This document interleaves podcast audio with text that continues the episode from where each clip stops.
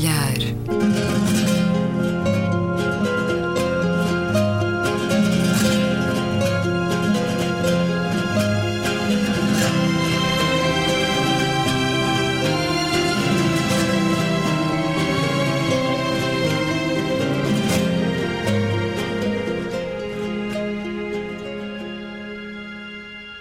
Bem-vindos a um certo olhar. É uma conversa na Antena 2 com Gabriela Canavilhas, António Araújo e Luís Caetano. Vamos aos vossos destaques dos últimos dias. Gabriela, olhar arregalado, sobrolho franzido, a quê? Eu vou começar pelo sobrolho franzido, que vai muito uh, ao encontro de talvez do sentimento de perplexidade. Tem a ver com a visita recente que o secretário de Estado norte-americano uh, Rex Tillerson fez agora ao Qatar e uh, vem na sequência de um episódio uh, muito complexo que aconteceu em junho e que envolveu um conjunto de países uh, vizinhos do Catar, como sabemos, a Arábia Saudita, os Emirados, o Egito, o Bahrein, o Iémen, até acrescentou-se depois a Mauritânia, as Ilhas Maurícias, as Maldivas e a Líbia, um conjunto alargadíssimo de países que se juntaram numa atitude de tentar acantonar. Isolar o Qatar. Acantonar o Qatar impedindo de, enfim, até as coisas mais básicas, até de receber alimentos, não é? Isso no seguimento de uma visita de Trump à Arábia Saudita. Ora, muito bem. Isto, esta, esta atitude geoestratégica ou geopolítica de todo aquele território uh, ficou claramente ligado a uma visita prévia do Donald Trump, a tal primeira grande visita que ele fez à Europa e que se alargou também uh, àquela, àquela região do mundo, e uh, tudo indica que terá sido após essa visita que uh, aqueles, aquele conjunto alargado de países se juntaram para esta uh, tomada de posição. Ora, Porquê é que esta tomada de posição foi feita? Porque o Qatar foi acusado de patrocinar e financiar grupos terroristas. Esta acusação ao Qatar terá, eventualmente, uh, alguma fundamentação. Pelo menos o próprio Qatar assumiu que apoia, uh, tem apoiado a Irmandade Islâmica no Egito e todos sabem que o Qatar, e eu penso que é esta a parte que mais incomoda Trump e, e a Arábia Saudita em particular, uh, todos sabem que o Qatar apoia também o Hamas e a relação entre uh, a autoridade palestiniana e Israel, sabemos bem como o equilíbrio pende a favor de Israel na, na, na, política externa de Donald Trump. Ora, para além disso, o Qatar tem-se revelado muito próximo do Irão e o Irão é um grande inimigo uh, de, de, da Arábia Saudita. E, portanto, houve aqui uma, uma conjuntura uh, muito particular que se formou para, como disse há pouco, acantonar o Qatar. O que é certo é que passados, passado, passado um mês e o Qatar a passar uma crise uh, complicadíssima uh, de isolamento, quem é que vem e quem é que se perfila para salvar o Qatar? Os Estados Unidos! Através deste seu secretário de Estado, o Rex Tillerson, que esta semana vai ao Qatar e propõe-se a mediar o conflito e resolver o problema. Isto causa-me profunda perplexidade quando tudo indica, e os, analistas internacionais têm poucas dúvidas de que a própria crise foi fomentada pelos próprios Estados Unidos. Agora, o mais interessante de tudo, e há pouco não referi, é que durante este pico de crise, os Estados Unidos venderam um conjunto de caças norte-americanos ao Qatar por 12 bilhões de dólares. Portanto, no meio disto, os Estados Unidos ainda conseguem fazer negócio. É um grande tabuleiro, um grande jogo este da política externa mundial a partir eh, dos Estados Unidos. Esse era o teu olhar arregalado ou o teu sobrolho franzido? O sobrolho franzido. E agora vem o meu olhar arregalado que tem um pouco a ver também com isto. de uma forma muito, muito subliminar. Tem a ver com o regresso da Guerra dos Tronos. Ah, Finalmente regressou esta vamos semana. Para, vamos para a música em fundo. Ai, vamos, vamos. A Guerra dos Tronos, eu sou uma fã, eu sei que tu também és. Hum. Um, esta saga... ao cinema este primeiro episódio. Ah, sim? Esta saga do George. Mais impacto ainda. R.R. Martin uh, está a tornar-se cada vez melhor e estes últimos, uh, estas últimas temporadas são de facto Esteve uma grande lição. nessa cadeira Ai, onde tu estás agora. Mas tem-se tornado de facto. Uh, o exemplo de como a televisão se transcende a si própria quando existem criadores eh, com, com, essa, visão e quando há uh, um texto e uma matéria sobre a qual se possa trabalhar com esta capacidade de fantasia e de criatividade que o George R. R. Martin conseguiu.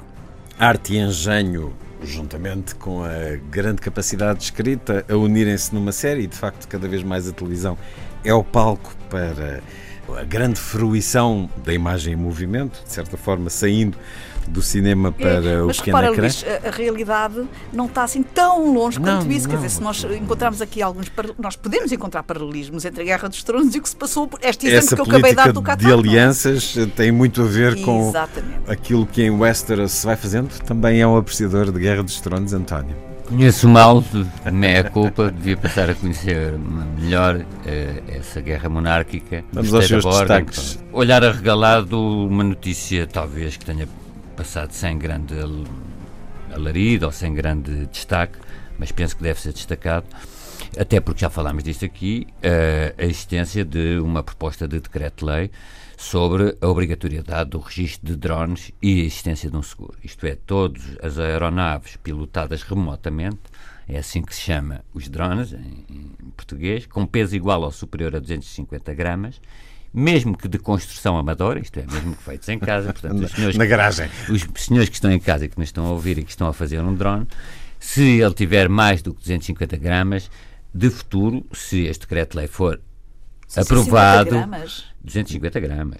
Claro, isto é um 250 peso, isto é o peso de um pacote de manteiga. Sim, mas um, um pacote de manteiga a voar a alguns, a alguns metros acima do sol pode causar graves problemas a um Numa avião. turbina de um avião. E, portanto, como falámos aqui, e que sucederam naquela semana em que falámos Sim. aqui de... de e continuaram há, também, há também aqui, não quero falar do sociólogo Gabriel Tarde e das suas leis de imitação, mas há aqui um certo comportamento mimético.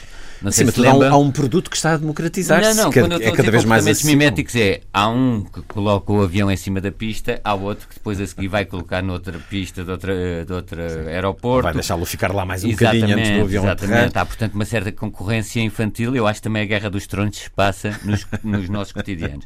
E portanto acho que o facto de ser registado estas aeronaves de fabricação eh, caseira ou pilotadas remotamente e, e ter um seguro, isso é muito importante. Agora, como sempre acontecem várias coisas que ocorrem em Portugal, pede-se fiscalização, pede-se controle, porque eh, este diploma é um diploma correto, parece-me, não conheço o, só, só, só vi o, a notícia no jornal, não conheço o texto do diploma, o, a intenção é boa, agora tudo depende, como também aqui temos falado, da sua aplicação e fiscalização.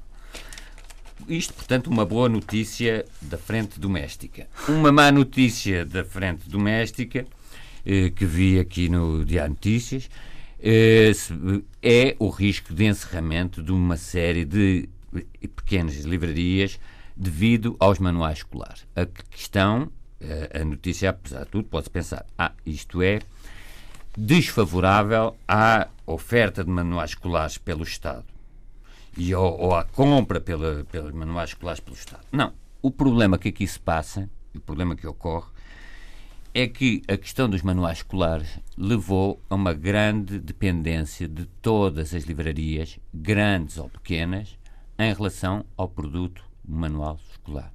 E os, são os efeitos dessa dependência que se estão a notar neste risco de encerramento de uma série de livrarias. Eu até diria mais papelarias. São aquelas Exatamente. papelarias que vendem não... poucos livros, mas vendem muito livros escolares. Agora, não se vai, como disse bem, e bem, que neste aspecto acho que a Secretária de Estado tem estado muito bem, a Secretária de Estado, Alexandre Leitão, não se vai manter administrativamente os preços em alta para assegurar, seja os lucros das editoras de manuais escolares, seja os lucros dessas pequenas livrarias.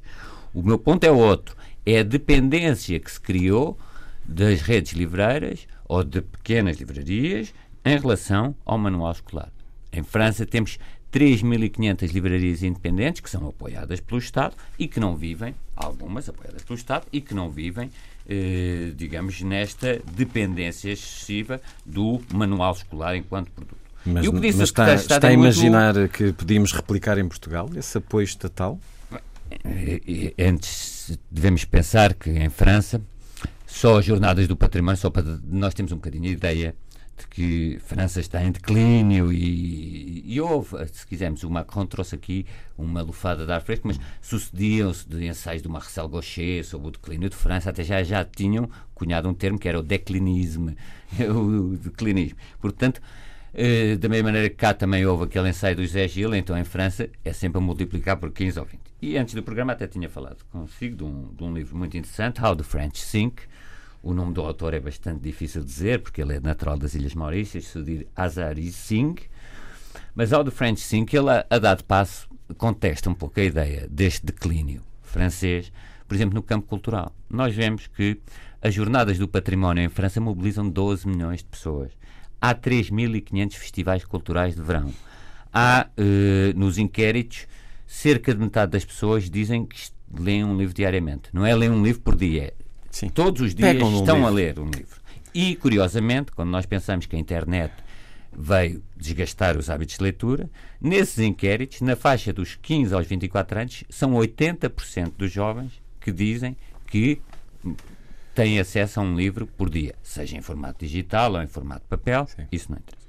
Portanto, estamos a falar de um, de um país, no caso de França, que tem as tais 3.500 livrarias. E uma literatura pujante, vai ser claro. país convidado na Feira de Frankfurt. Muitas vezes até ano, uma literatura nihilista, como os livros do Elbeck, como é evidente, o Submissão e tudo, e autocrítica. Agora, é muito difícil replicar em Portugal esse modelo, mas, apesar de tudo, segundo os dados uh, aqui da APL, há 1.200 livrarias em Portugal digamos, pequenas livrarias ou, ou livrarias dessa, dessa, dessa envergadura. 1.200 pequenos livreiros, segundo os dados da própria Associação Portuguesa de Editores e Livreiros, que, como se sabe, tem um forte domínio das grandes eh, sim, mas editoras falamos, de manuais. De facto, na generalidade, livrarias muito pequenas, o, o, papelarias isso, que micro, vendem livros. Micro.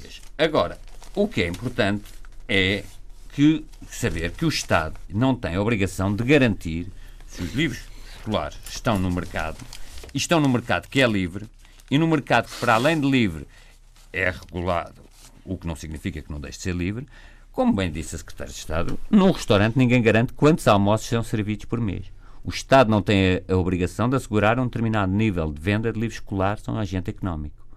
O agente económico há um grau de incerteza próprio do mercado livre. Isto é, o agente hum. económico decidiu criar uma editora, eh, de manuais escolares, ninguém garante as vendas de, de Guerra dos Tronos à editora da Guerra dos Tronos, que vai ser um best-seller ou não um best-seller. Eu tinha-vos até posto a possibilidade de conversarmos sobre a questão desta compra por atacado em termos da oferta gratuita ao primeiro ciclo e, e perguntava-vos também se tem lógica que todos os livros do primeiro ciclo sejam oferecidos, mesmo tratando-se de famílias abastadas. Na tua opinião, Gabriel? Na minha opinião, tem há uma série de bens uh, absolutamente essenciais que devem ser uh, devem estar disponibilizados ou devem ser acessíveis uh, a toda a população e que decorre da própria da própria contribuição da população com os seus impostos para o bem-estar coletivo. E, no meu entendimento, eu sei que isto diferencia muito uh, o pensamento ideológico. A esquerda e a direita diferencia-se precisamente por isso. Uh, quais são as responsabilidades do Estado e quais são as responsabilidades dos privados. E qual é a diferenciação que os privados, consoante o seu income, o seu rendimento, devem ter uh, face ao consumo ao daquilo público. que são os bens essenciais. Mas, do meu ponto de vista, há que identificar aqueles que são chave para o, para o, a cidadania, para a educação, uhum. para que eles são chave na construção de uma, de uma, de uma, de uma comunidade uh, corretamente no, no século XXI. E um deles é, evidentemente, a educação. E nós não podemos continuar a encher a boca com a educação encher os, uh, os programas políticos com a educação e encher-nos aqui de brios relativamente às obrigações que a educação tem para, para formar uma sociedade saudável uh, e civicamente esclarecida e não estarmos de acordo que os manuais escolares do primeiro ciclo devam ser grátis. Mas por que não acoplar isso aos escalões do IRS? Quem precisa recebe gratuitamente, quem não precisa não recebe. Mas quem não precisa está a pagar 50% do seu, do seu rendimento em impostos. Portanto, é uma forma de retornar esse é contributo. É também uma forma de retornar. Para além de que esta oferta, creio que está dependente da entrega. E não é só uma ah, forma de retornar. Oh, Luísa, talvez não tenha feito bem entender. Não é só uma forma de, de retornar. É um princípio. Era isto que eu queria sublinhar. Se nós identificarmos a formação mais básica de todas, que é o primeiro ciclo, como sendo hum. absolutamente indispensável e uh, formativo de uma comunidade. Sendo que o primeiro ciclo está dentro do ensino obrigatório que se estende para além do primeiro ciclo, portanto. Mas vamos, vamos, dizer vamos, que é por etapas. Vamos, vamos por etapas. Aliás, os, os, países, eu trouxe aqui o ranking dos países que têm a educação mais evoluída no mundo. E desse top 10, metade deles têm todos os manuais grátis até o 12 ano. Dentro da escolaridade. Portanto, há de facto que identificar se esta é ou não é uma matéria absolutamente central como uh, uh, obrigação do serviço público, uh, para o serviço público proporcionar. E se for, eu sou da opinião que deve ser grátis. E na sua opinião, António? Eu só discordo da Gabriela num ponto, é que eu penso que isto não é uma questão de diferenciação de esquerda e direita, até porque, segundo a, a pergunta do Luís, o Luís até poderia querer introduzir um argumento mais equitativo ou distributivo, se quisermos, mais perto da esquerda, se, se quiser, que era a gratuitidade prolongar-se para os mais carenciados até ao décimo segundo, e a não gratuitidade ser aplicada aos ricos do, do, ensino básico. Portanto, eu acho que a questão é um bocadinho mais complexa do que apenas a divisão, talvez, de esquerda e direita. Mas o que devemos pensar é o seguinte: primeiro ponto. Famílias carenciadas já beneficiam de apoios sociais até ao fim da escolaridade. Portanto, aquele, hum, isso está como adquirido que o nível básico não se circunscreve ao ensino básico. Até ao nível universitário, se forem famílias muito carenciadas, como sabe. Por outro lado, e um ponto que aqui é muito decisivo, decisivo é a questão da devolução dos manuais. Porquê? Porque pessoas com mais rendimentos, como muito bem disse a Gabriela, os que pagam já os impostos para alimentar esse sempre, pessoas com mais rendimentos ou outras pessoas, podem não querer devolver os manuais.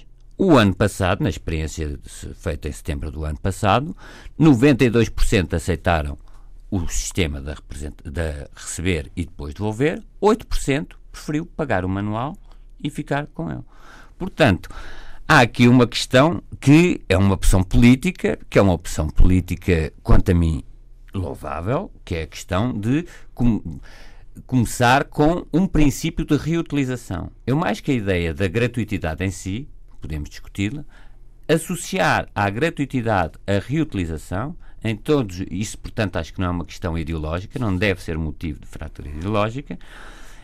A reutilização é um princípio do ponto de vista da aprendizagem até de práticas ambientais, de outro género de práticas de combate ao desperdício, etc., que deve ser incutido nos níveis mais básicos. Portanto, não, eu acho que a Constituição, a gratuitidade do, do sistema de ensino, não impõe a gratuitidade dos manuais, mas que esta é uma medida também de justiça social que, que, que é importante, como disse a Gabriela. Acho. Oh, António, eh, quando eu refiro que isto é uma matéria que tem que assenta uh, numa raiz ideológica, eu refiro-me à questão do papel do Estado. Ah, sim, sim. E está bem, o que é que, o que é que, uh, até onde é que o Estado deve ir e essa é uma matéria claramente ideológica e, neste sentido, trouxe este, este exemplo.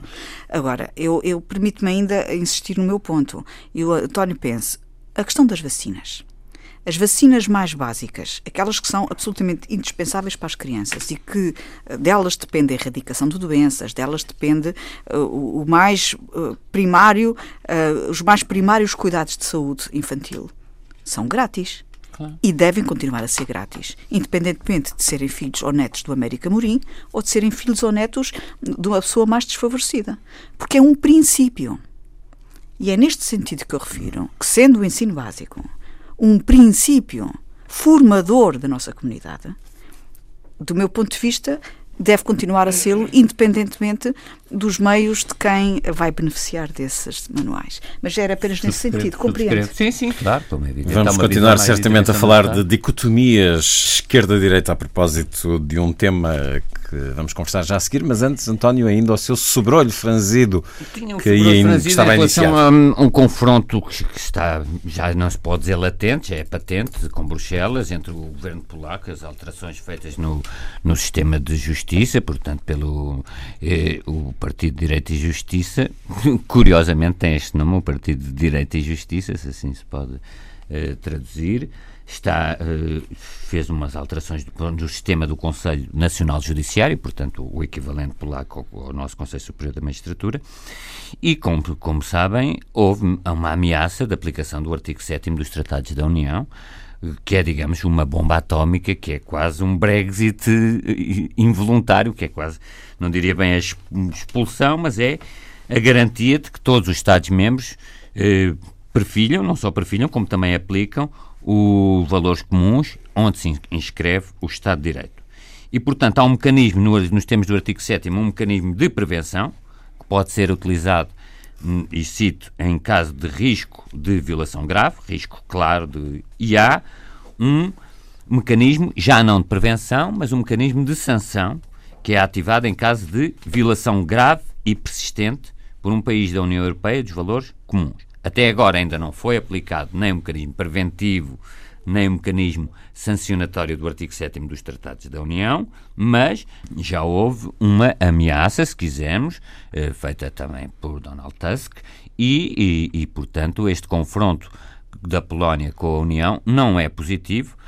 Aliás, Varsóvia já veio dizer que isto é um ato político de Bruxelas. Curiosamente, em Budapeste, Netanyahu veio criticar a União Europeia e, portanto, a Europa não precisava disto de modo nenhum. Não estou a criticar a Europa, pelo contrário, estou a criticar é a Polónia. Estas alterações eh, de, do sistema judicial polaco são em si muito preocupantes e a União Europeia está atenta, felizmente.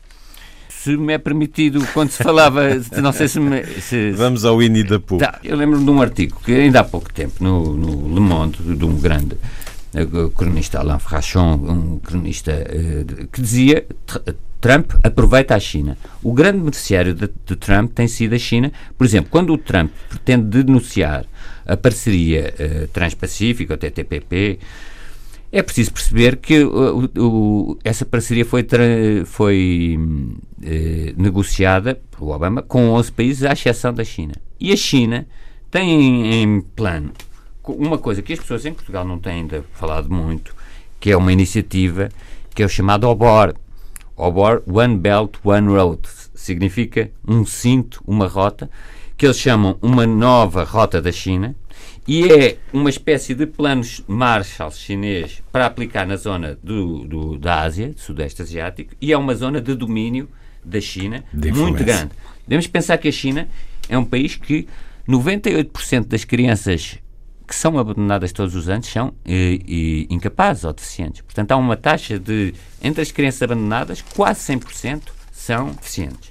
E é um país que ainda esta semana censurou o Winnie the Pooh por, devido a, a, a, desde 2013 terem começado a aparecer no mundo virtual comparações entre o ursinho amarelo que gosta de mel com o presidente Xi Jinping. E que não usa e, portanto, calças. isso tem este lado caricato, mas o que é facto é que uma das coisas, elementos graves do Trump é realmente a, a estar a favorecer muito um fortalecimento unilateral da, da China, um país que, se dei aqui dois exemplos, não só ainda está muito atrasado em termos de defesa da, da, da dignidade humana ao abandonar uma série de, de crianças, como em termos de liberdade de imprensa, é o que se vê, o Winnie the Pooh é banido da China. Ainda nós achamos estranhos alguns dos reinos de, da Guerra dos Tronos. Pandas, ficaram lá com alguns pandas, apesar de tudo. Pandas são um instrumento diplomático, foram pois e são, são ainda. Na, na oferta aos jardins lógicos. Falemos de um dos temas da semana, tema sensível, ou não estivéssemos no campo do racismo, mas muitas vezes também do politicamente correto e da delicadeza de falar de questões que uh, podem ou não estar associadas à criminalidade. Refiro-me a André Ventura, candidato do PSD, CDS-PPM à Câmara de Louros, que em declarações públicas disse que para os ciganos, as regras do Estado de Direito não são para lhes serem aplicadas, vivem num sentimento de impunidade em zonas onde são eles que mandam e a polícia não entra. E depois diz também que há uma excessiva tolerância para com alguns grupos e minorias étnicas. O CDS demarcou-se destas declarações, deixando de apoiar o candidato André Ventura à Câmara de Louros. O PSD disse que as declarações tinham sido devidamente esclarecidas pelo candidato e as explicações aceites pelo PSD e, como tal, mantinham o apoio. O mesmo disse sensivelmente o PPM. A questão da minoria étnica que são os ciganos numa tese de doutoramento em 2013, da autoria da investigadora Silvia Gomes, num doutoramento na Universidade do Minho, em julho de 2013, refere que os portugueses de etnia cigana representam 5% da população prisional, mas refere muito como os estereótipos e os preconceitos se encontram nos média e nas próprias instituições públicas, nomeadamente na Justiça. Cada grupo aparece associado a uma prática criminal, diz ela, os ciganos a crimes contra o património com o uso de violência, os africanos a crimes relacionados com drogas, os europeus de leste a crimes contra valores e interesses da vida em sociedade, todavia entrando nas seis prisões que ela analisou e que concentram a maioria dos condenados destas minorias e analisado os seus processos, nenhuma associação direta havia entre qualquer crime e qualquer grupo. Os próprios funcionários do sistema prisional produzem estereótipos veiculados pelos média, mesmo quando eles vão contra a realidade existente no estabelecimento prisional em que trabalham. Estou a ler um artigo do Jornal Público, da autoria de Ana Cristina Pereira, de 2013. Parece haver um longo caminho a percorrer, a começar pelos média, que muito contribuem para a construção do que Silvia Gomes chama o pânico moral. António Araújo, este discurso do candidato André Ventura à Câmara de Louros. É um discurso populista que procura capitalizar votos, porque sabemos que há uma percentagem da população que partilhará desta opinião, ou estamos de facto aqui perante um problema que é importante encarar de frente e perante uma comunidade que porventura precisará de alguma exigência legal na sua forma de estar? Houve um candidato que fez umas declarações, ele diz que justificou, não, não conheço a justificação, mas se o partido que o apoiava aceita essa justificação, agora depois o eleitorado é que se vai pronunciar sobre.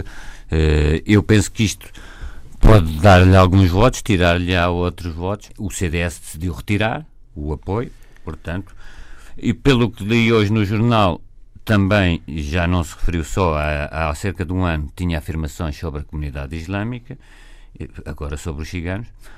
Não devemos perfilhar, obviamente, estas declarações. Aliás, mesmo houve uma pessoa, uh, Adolfo Mesquita Nunes, disse as declarações de André Ventura são inaceitáveis. Claro que depois, a seguir, atacou, quanto a mim, talvez bem, uh, a situação da Venezuela com o PCP, mas não devemos partilhar estas, de modo nenhum, estas declarações. Isto nem merece grande discussão. É muito mais interessante, na minha opinião, discutir é qual é o nível de intervenção que devemos ter perante uma determinada comunidade que, em si própria, que sabemos, se não pretende uma integração uh, plena. Isto é, a comunidade cigana tem a sua cultura muito marcada há várias décadas, não tem e essa cultura tem atributos específicos e que não é por pertencer a uma determinada comunidade que atos eh, que sejam ou criminosos ou ilegais, como, ou, como casamentos combinados, outras coisas, que devem ser deixados passados em claro. Portanto, nós devemos ser absolutamente cegos bem, no tratamento de atos, seja pertence a uma comunidade ou, ou outra. Não devemos ser mais severos nem mais tolerantes, porque isso não é, não é tolerância. Eh, tolerarmos práticas como a excisão genital feminina, casamentos combinados ou violência doméstica ou o que for, que se forem mais próprios de uma comunidade, não é por serem dessa comunidade que vão ser atacados, é por serem criminosos ou ilícitos que esses atos têm que ser atacados. Se porventura há uma não sei se é bem o, o, resultado a que chegou a, a, tese da Silvia Gomes. Eu não, não li a tese. Mas, porventura, há uma sobre, sobre representação da comunidade cigana na população prisional. A única coisa que temos que ver é se essa sobre-representação decorre de uma atitude militante do Estado contra uh, essa comunidade, se pelo contrário decorre de maior incidência de criminalidade e de prática de crimes por essa comunidade. Em si mesmo, o facto dos ciganos representarem uma percentagem pequena da população e depois uma grande percentagem da população criminal, isso em si nada nos diz contra qualquer racismo do, do Estado. Não é? Isso em si nada nos diz. Uh, o mesmo se passa de, alguns, de algumas estatísticas que existem sobre a aplicação da pena de morte a negros. E há, por exemplo, um muito interessante da Cassia Spawn, How Judges Decide, que, é, que mostra o processo mental de decisão do, do, do, dos juízes. A grande questão não é se a população negra é mais a, se aplicam uh, há mais negros sujeitos à pena de morte, porque eles podem ter praticado mais tipo de crimes. O que é interessante é depois fazer, contrabalançar isso com o tipo de crime que pratica um branco e o tipo de crime que pratica um negro, qual é a probabilidade de um branco ser sujeito à pena de morte e um negro, e aí é que se conclui que realmente há racismo. Não sei se eu estou a ser claro, Sim. mas é necessário. No olhar da justiça. É necessário alguma finura na observação destas, de, destas questões, eh, porque em si mesmo o facto de estarem muitos ciganos na cadeia não significa que existe racismo do nosso sistema prisional.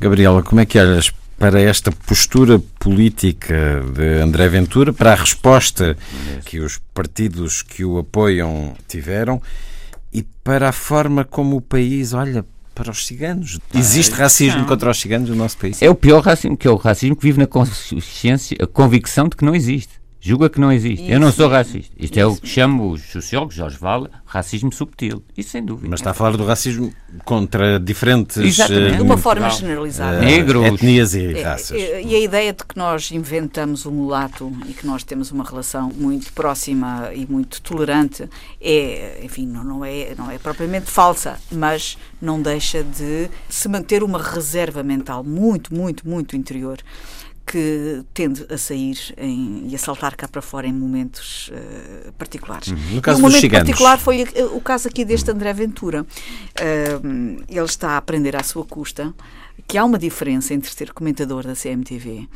ele e ser, estar na, na vida e estar na vida ativa política ou ser candidato à política. Eu cheguei a estar em mesas redondas com ele e já nessa altura eu não o conhecia de lado nenhum e fiquei um bocadinho espantada com aquela com aquela capacidade de, de, deste, deste André Ventura de se exprimir muito, uh, eu vou dizer uma palavra que talvez não devesse, mas vou dizê-la, um, se exprimir muito alarvemente sobre questões do plano ético. Esta postura um bocadinho desbragada deste André Ventura uh, só indiciava o pior se ele se quisesse envolver na política. E, até tenho pena do PSD que o acolheu porque uh, ele podia ir manchar outro, um, qualquer partido, um, quer que ele se fosse. Ao manter o apoio, o PSD está comprometido com o que este candidato disser e fizer a partir de agora. O problema, sempre, o, problema, o, o, problema é este, de facto. O problema é que o líder do PSD uh, tem normalmente uma postura que eu devo dizer que, que, que aprecio, que é de manter um apoio aos seus. Ele, de facto, tem esta postura que é de uma certa dignidade e eu, eu, eu reconheço esse mérito ao Pedro Passos Coelho. E eu já o vi uh, atuar dessa maneira em vários casos no passado, em situações bem complicadas, uh, certas pessoas estavam envolvidas em situações limite, e o Pedro Passos Coelho teve sempre uma atitude de apoio pessoal hum. e apoio político. Mas a obstinação é uma qualidade? Uh, eu gosto de ver alguém defender, uh, defender os seus. Eu acho, eu acho uma nota de personalidade muito decente. Muito decente. Agora, neste caso em particular, esta decência pode extravasar para a teimosia como de resto ele fez com Miguel Calvas até aos limites. Uh, pode extravasar até à teimosia. Eu, e não sei, e isto é que eu receio, que esta manutenção do apoio a André Ventura não seja um pescado olhos, como há pouco aqui foi dito, há a possibilidade deste André poder ter mais votos e poder ter alguma candidatura uh, mais feliz em Louros por ter estas posições. E agora liga com aquilo que tu me perguntaste, porque isto vai ao encontro de um pensamento uh, muito disseminado na sociedade portuguesa. Não só portuguesa, eu julgo que os ciganos é, é daquele racismo, daquela xenofobia que é transversal, particularmente. Pois eu não sei nos outros países, mas ah, nomeadamente no Alentejo, que eu conheço bem, uh, é, as pessoas de facto não têm uma boa relação com os ciganos. e, e atribuem-lhes todas as culpas do mundo. Eu não sei se noutras partes do país, acho que no norte existem algumas, alguns municípios que têm uma comunidade cigana muitíssimo elevada e que uh, podem ter também desenvolvido sentimentos negativos desta natureza. Mas eu lamento muito. E eu lamento porquê? Porque, no fundo, a razão deste ostracismo, auto-ostracismo desta comunidade, está muito ligada à sua própria idiosincrasia, à sua própria essência. A natureza desta etnia é precisamente essa: é uh, não se integrarem e manterem manterem uma bolsa, digamos assim, manterem-se numa espécie de uma bolsa de modos vivendos paralela à sociedade onde estão inseridos. Faz parte da sua essência. Ora, mas isso não é razão para serem receptáculo de todas as culpas. Não é razão, mas ajuda a criar uh, distanciamento e ajuda a criar desconfianças nos outros. Há também uma propensão por causa dessa marginalização também, uma propensão a, a, a cometer atos ilícitos. Eh, qual é a solução para isto? A solução é, de facto, haver um programa de integração, eh, uma estratégia de integração eh, verdadeiramente eficaz e que dê resposta e que minimize esta separação desta etnia e deste grupo nas comunidades onde estão inseridos. E eu sei que desde 2012 está em curso uma estratégia nacional para a integração das comunidades ciganas, cujo início é 2013-2020 e que abrange uma, um conjunto de medidas alargadas na área da educação, da saúde, da habitação e do emprego, que são medidas uh, inovadoras, arrojadas e que uh, têm dado resultados e uh, esses resultados são em primeiro lugar, a criação de líderes das comunidades que façam a ponte entre as suas comunidades e a comunidade e, e o resto de, de, de, dos municípios, enfim, dos municípios de onde eles estão instalados. É necessário haver essa representação de comunidade, porque é mais fácil haver uh, negociações e estabelecimento de, de, medidas com eficácia se houver representatividade institucionalizada pela própria uh, comunidade cigana. Rompendo estereótipos. E isso já está a acontecer. Temos um secretário do Estado, por exemplo, que é de descendência cigana. Eu estava a ver aqui uma campanha na net uh, fotográfica muito bem feita, uh, com fotografias de diferentes pessoas, uh, cidadãos do nosso país. É cigano, ainda te trata da saúde. A fotografia é de Bruno Oliveira, assistente operacional hospitalar. É cigana, trabalha com substâncias. E a fotografia é de Damaris Maia, estudante universitária de Bioquímica. E depois é cigana, não vai ficar a arder. E a fotografia de Cátia Montes, mulher bombeiro. E este tipo de campanhas, pelos vistos, são necessárias. Se nós conseguirmos uh, que estes miúdos façam e completem a escolaridade obrigatória até o 12 ano, essa é uma forma excelente de dar passos para a integração. Há programas neste momento em curso, com bolsas especiais para o ensino universitário para a comunidade cigana e, portanto, aos poucos vai-se construindo esse lastro de, de capacitação académica que é fundamental para se unir melhor as comunidades. Agora, eles estão na mira, digamos assim, das, das, das, populações. Acontece alguma coisa, há umas ovelhas que desaparecem, há uns, uns pneus que não sei o quê. Deixa-me evocar uma Eles estão grande sempre obra... na mira, eles ficam à frente sempre da lista de suspeitos. Lá uma grande obra da literatura universal, As Joias da Castafiore, do Tintim, onde acontece isso, desaparece uma joia, há um acampamento de ciganos perto, foram eles. Depois descobre-se que foi um pássaro. Se por acaso André Ventura tivesse um belíssimo resultado eleitoral, tínhamos aqui um grande exemplo de populismo para é Loures, a política portuguesa. Que Loures ter-se-ia trumpizado. Vou aqui inventar aqui uma palavra. Não, trumpizado, porque não? Porque não há dúvida que estas posições são claramente uh, como as, as, do Trump e daquela gente, gente, que o rodeia. São tiradas demagógicas, vazias, uh, idiotas. Uh, e, portanto, eu estou certa que a população de Lourdes é mais inteligente do que isso e que vai penalizar este André Ventura, que irá voltar com o rabo entre as pernas para as mesas redondas da CMTV a falar sobre tudo e todos com aquele ar desprovido de bom senso que eu já testemunhei. Lembrei-me a propósito deste caso de uma das belas entrevistas que Maria João Seixas fez na revista Pública, uma entrevista a António Tabucchi, e leio a resposta de Tabucchi sobre a questão cigana em Itália, nomeadamente em Florença. Diz Tabucchi: o Ocidente empenhou-se de uma maneira ou de outra, ou direta, ou violenta, ou intelectual, ou cultural, ou religiosa, em perseguir as minorias. Sejam os judeus, sejam os ciganos, sejam outros. A minoria representa o que é diferente, o diverso.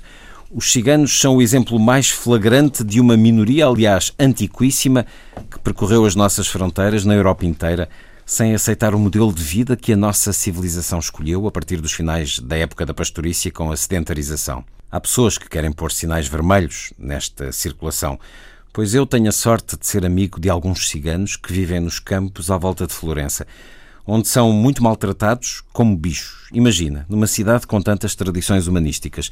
Bebo com eles e, através deles, uma alegria espontânea, fantástica. Animam-me, divertem muito, dão-me sempre uma grande dose de festa, de celebração da vida. Estão sempre disponíveis para rir, mesmo das coisas mais tristes. Devo-lhes a alegria de muitas horas. É de ver muito, não achas? António Tabucchi, a Maria João Seixas. Ora, olhemos outro outras declarações que o médico Gentil Martins prestou à revista do Expresso da última semana. Uma em resposta a ter filhos recorrendo a barrigas de aluguer, como foi o caso de Cristiano Ronaldo. Responde Gentil Martins que considera um crime grave e degradante, uma tristeza, Ronaldo é um excelente atleta, tem imenso mérito, mas é um estupor moral. Não pode ser exemplo para ninguém. Toda a criança tem direito a ter mãe, mas penso que uma das grandes culpadas disto é a mãe dele. A senhora não lhe deu educação nenhuma. Depois, sobre a vida pessoal, começa por lhe perguntar: casou-se tarde para a época? E ele responde: queria escolher bem, tem de existir uma similitude de ideias e aquela atração que não sabemos porque aparece. Sentir amor por outra pessoa. Sou totalmente contra os homossexuais. Lamento imenso. Pergunta ao Expresso: duas pessoas do mesmo sexo não podem amar-se? Ouçam, responde. É uma coisa simples. O mundo tinha acabado. Para que o mundo exista, tem de haver homens e mulheres. Tratos, como a qualquer doente, estão-me nas tintas, são isto ou aquilo. Não vou tratar mal uma pessoa porque é homossexual, mas não aceito promovê-la. Se me perguntam se é correto, acho que não. É uma anomalia, é um desvio da personalidade como os sadomasoquistas ou as pessoas que se mutilam. E depois diz que é totalmente contra o casamento e a adoção de crianças por uh, homossexuais. E o que vos pergunto é, uh, a propósito desta entrevista de Gentil Martins, se estas declarações são declarações que só lhe tocam a ele, estão no campo da liberdade de expressão, ou merecem uma censura pública e uma censura profissional, porque, entretanto, já foi aberto o um inquérito pela Ordem dos Médicos, Gabriela. Este caso é fruto do facto de uh, o professor Gentil Martins já ter uma idade avançada e já, e já ter um currículo enorme, já ter feito tudo quanto tinha a fazer na sociedade. Mas porquê é que falas e, na idade avançada? Porque tem a ver com. A, uh, já completou, digamos assim, a sua missão uh, principal do ponto de vista profissional. Portanto, já ascendeu ao máximo da sua carreira. Ele Ou seja, já não tem travões, já não põe travões àquilo que diz porque atingiu um determinado estatuto. O que é eu quero dizer é que ele deve ter atingido aquilo que todos nós ansiamos: o direito à liberdade absoluta. É isso que eu queria dizer. E a liberdade absoluta de dizer o que lhe apetece, exteriorizar o que lhe vai na alma, sem, tar, sem ter que se conformar a cânones, é uh, algo que todos nós desejaríamos alcançar, certamente. E, e não tenho dúvidas que é o estatuto que ele hoje detém. E era neste sentido. Mas passível ainda da Ordem dos Médicos lhe Bom, abrir um processo. Isto do ponto de vista da, da, possibilidade e da capacidade e do direito que ele tem de se expressar como ele entende. E ele sente, pelo seu percurso de vida, que está no estatuto que lhe dá, que lhe permite esta, esta total abertura. Agora, Quanto ao conteúdo, tem a ver com esta hum, liberdade de poder dizer o que pensa sem se preocupar o que é que a Ordem dos Médicos vai dizer ou o que é que os seus doentes vão dizer ou uh, esta uh, obrigação que todos nós, membros de uma comunidade, temos de nos irmos constantemente formando. Os valores também se vão aprimorando com a educação, com as nossas experiências de vida, com os contactos que temos. Ora, a sensação que eu tenho é que ele está fora de qualquer tipo de encarreiramento ele está numa situação em que apetece dizer-lhe as maiores. Uh, enfim. Uh... Não, não sentes que uma vida de médico, uma vida madura, como é de Gentil Martins, que lhe poderia ter dado mais tolerância e mais uh, respeito pelas opções de cada um? Eu, eu, eu ando um pouco cansada do politicamente correto. Ando um pouco cansada dos limites à linguagem. Eu ando um pouco cansada da formatação homogénea de todos. Nós todos temos que usar os mesmos parâmetros uh, de verbalização do, dos pensamentos e dos conceitos. A ideia de que ele pensa assim e formula-o publicamente é algo que só alguém com o estatuto dele e com o percurso de vida dele e que já não deve nada a ninguém, nem tem nada que se, uh, se, se, formatar uh, para o futuro, lhe permite. E, portanto, se esta é a opinião dele, ele que a diga tem essa liberdade de expressão. É verdade. É, é isso que eu penso. Uh, francamente. E custa-me ter aqui que uh, fazer juízes de valor sobre o pensamento de alguém quando o faz no pleno usufruto da sua liberdade de pensamento. António. Pois, até há uma frase que diz eh, qualquer coisa do Voltaire, que agora já não me lembro muito bem, mas uh, defenderei a liberdade mesmo contra os meus inimigos ou contra. Discordo de ti, mas uh, darei a vida, vida, para defender a tua liberdade de dizeres o que pensas. Exatamente. Até o Tribunal Europeu dos Direitos do Homem tem tido cada vez mais uma visão mais ampla da liberdade de expressão. Ainda não chegamos bem aos, aos Estados Unidos, como sabem, em que o hate speech, o discurso de ódio, muitas vezes até é, é acolhido, mas Aqui, como disse a Gabriela, há um primeiro ponto que é o ponto da liberdade de expressão. Depois temos que ver o seguinte: primeiro, uh, as afirmações sobre o Cristiano Ronaldo, que dizer que é crime, estupor moral, são, quanto a mim, extremamente condenáveis, porque podem até configurar uma questão de injúrias ou isto é, a liberdade de expressão não é em si mesma ilimitada. Eu creio que ele aí tem uma falha. Dizer, Exatamente. É em relação um crime à mãe, grave, é um disparate. Sim, é mas isso, isso crime, pois não é crime, mas eu, Ou seja, eu penso ele não que a linguagem fazer também, em Portugal aquilo que fez a linguagem, nos Estados Unidos, creio, claro, mas não, não cometeu nenhum Mas crime. a linguagem não é crime. Eu penso não que ele usa crime como no sentido de um crime Vulgar, moral. Exatamente. Crime moral. Em relação à mãe de Cristiano Ronaldo, essas declarações são também infelizes, mas, segundo creio, já pediu desculpa. São declarações em si mesmo infelizes, há uma que, que, mas que devemos respeitar no âmbito da liberdade de expressão e nós também devemos ter liberdade de expressão para o criticar. Coisa que de, de, surgiu em alguns comentários, por isso é que acho que o Luís sinalizou a questão da, da idade, foi Uh, referências a velho, está velho, eu penso que isso surgiu num artigo do Luís Aguiar Conraria no Observador e coisas assim. Uh, não é senectude ou, a, digamos, a idade avançada do, do, do, Dr. Gentil Martins que, por um lado, o exime se tivesse cometido alguma, algum um, um, lapso, e por outro lado, não, não se pode dizer que, ah, não, vamos desculpar porque isso é uma pessoa mais uh, velha. Agora, há uma questão que se colocou que é um procedimento na ordem, as pessoas podem, uh, não sei quem é que apresentou queixa. Agora, o que ele diz. Mas considera é... legítimo este procedimento não, da Ordem não, dos Médicos? Não sei se foi a Ordem que oficiosamente abriu. O que se pode dizer é que, que houve, houve muitos médicos, quando a OMS ou outras organizações, não interessa, consideravam a homossexualidade ou era um consenso quase da comunidade médica considerar, ou científica, que era uma doença, houve médicos que vieram dizer que, que não eram. E, portanto, da mesma maneira que esses foram minoritários na altura, também senhor agora é minoritário, eu acho que não, não configura um ilícito deontológico a pessoa ter uma opinião sobre a homossexualidade. Posso achar, como bem disse, que uma pessoa ao fim de uma longa carreira e, e uma longa experiência de vida tenha uma visão, se quisermos, redutora daquilo que é a diversidade do ser humano. Mas isso é a minha opinião, como a opinião do, do Dr. Gente Martins é outra. Isso aí. Já agora, só a, a talho de foice, nós nunca uh, utilizamos aqui este nosso tempo para refletir sobre esta nova, enfim, possibilidade de, de ser pai, de ser mãe, recorrendo a métodos uh, alternativos e que, uh, pela sua especificidade, uh, são métodos que uh, inibem as crianças de um dos pais, ou a mãe ou o pai.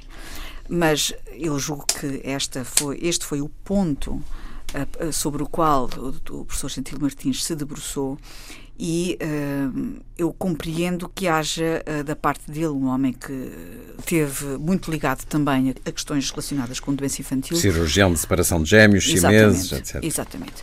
Bom, o que é certo é que faz-me alguma impressão que uh, se possa encomendar bebés, uh, enfim, de uma maneira tão prática como o Ronaldo faz.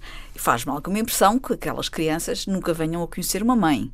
Faz-me alguma impressão que, que àquelas crianças seja negada uma mãe por uma opção, uma opção do pai. E uma opção de vida que as mutila numa coisa claro, que é fundamental, obviamente. que é terem uma mãe. E o afeto. Isto, mãe, isto confesso que me impressiona. E ter resultado, Gabriel, já agora juntar, ter resultado, segundo penso, de um contrato, a mãe biológica nunca poder vir, deve ter 500 cláusulas a dizer que a mãe biológica nunca pode vir reclamar a maternidade, até para evitar claro. imunizações e tudo. Portanto, é uma criança que fica amputada, se quisermos, do contacto com a sua mãe por uma decisão unilateral, se quisermos, do pai que pode pagar. Isso configura algo que é. nos cria, eh, eh, algum absurdo ou, ou, ou uma repulsa admito é que o termo estupor moral seja um termo excessivo para, para criticar isso. Agora, que, na minha perspectiva, é criticável o comportamento de Cristiano Ronaldo. Ah, isso acho.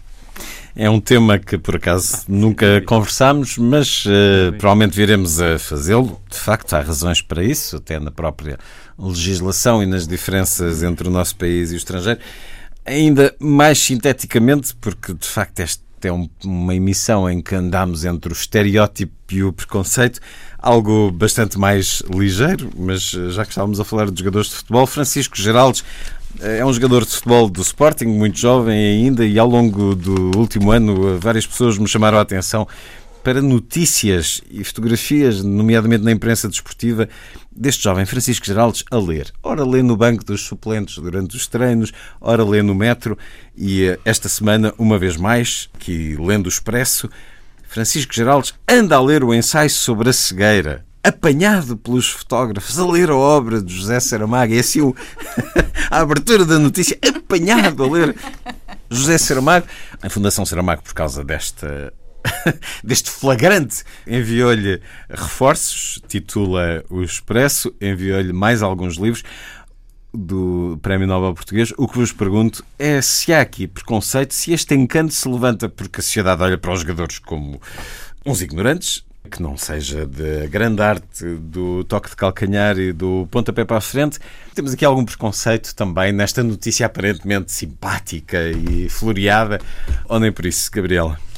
Olha, pelo menos teve o mérito de chamar a atenção uh, para a existência uh, de jovens uh, na área do desporto hum. e em áreas consideradas menos intelectuais, mas que não seguem, mas que não estão vinculados, digamos assim, a, um, a um rótulo de, de, de, não terem ligações intelectuais. Eu acho isto interessante. Eu acho que o rapaz, ainda por cima, é bonito e isso também deve ter ajudado as pessoas a olharem para ele com três olhos. uh, e, e, e, a ideia de que ele lê compulsivamente é uma ideia que me agrada imenso. Agrada-me imenso.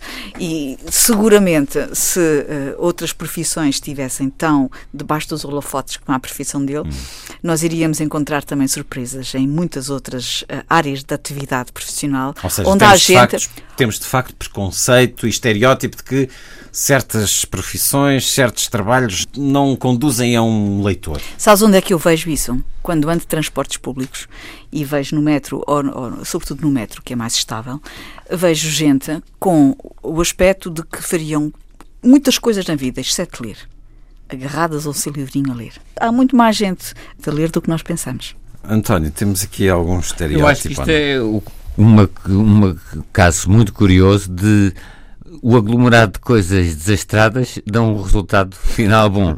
O desastre é. Uh, não é o, o, rapaz estar a ler, nem, nem vi ainda a fotografia dele, mas pelo que diz a Gabriela é bonito. O rapaz, um jogador estar a ler, isso não tem problema, mas há sem dúvida o facto disto ser notícia é porque há aqui 50% é por ele ser um jogador e ser famoso, claro. a outra 50% será porque nunca associamos jogadores de futebol a hábitos de leitura.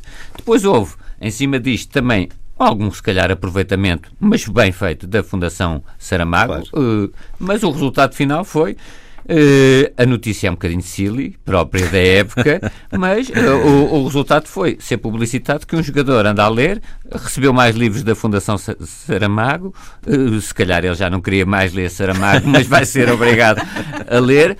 Agora, isto, dizer apanhado a ler, confesso que é algo silly, mas pronto, é, é algo típico também é desta, é desta quadra e acho que é bem, o resultado final é, é bom. Vamos às vossas sugestões para os próximos dias e se quiserem sugerir algum livro, uh, Francisco Geraldo, esteja à vontade e a todos nós.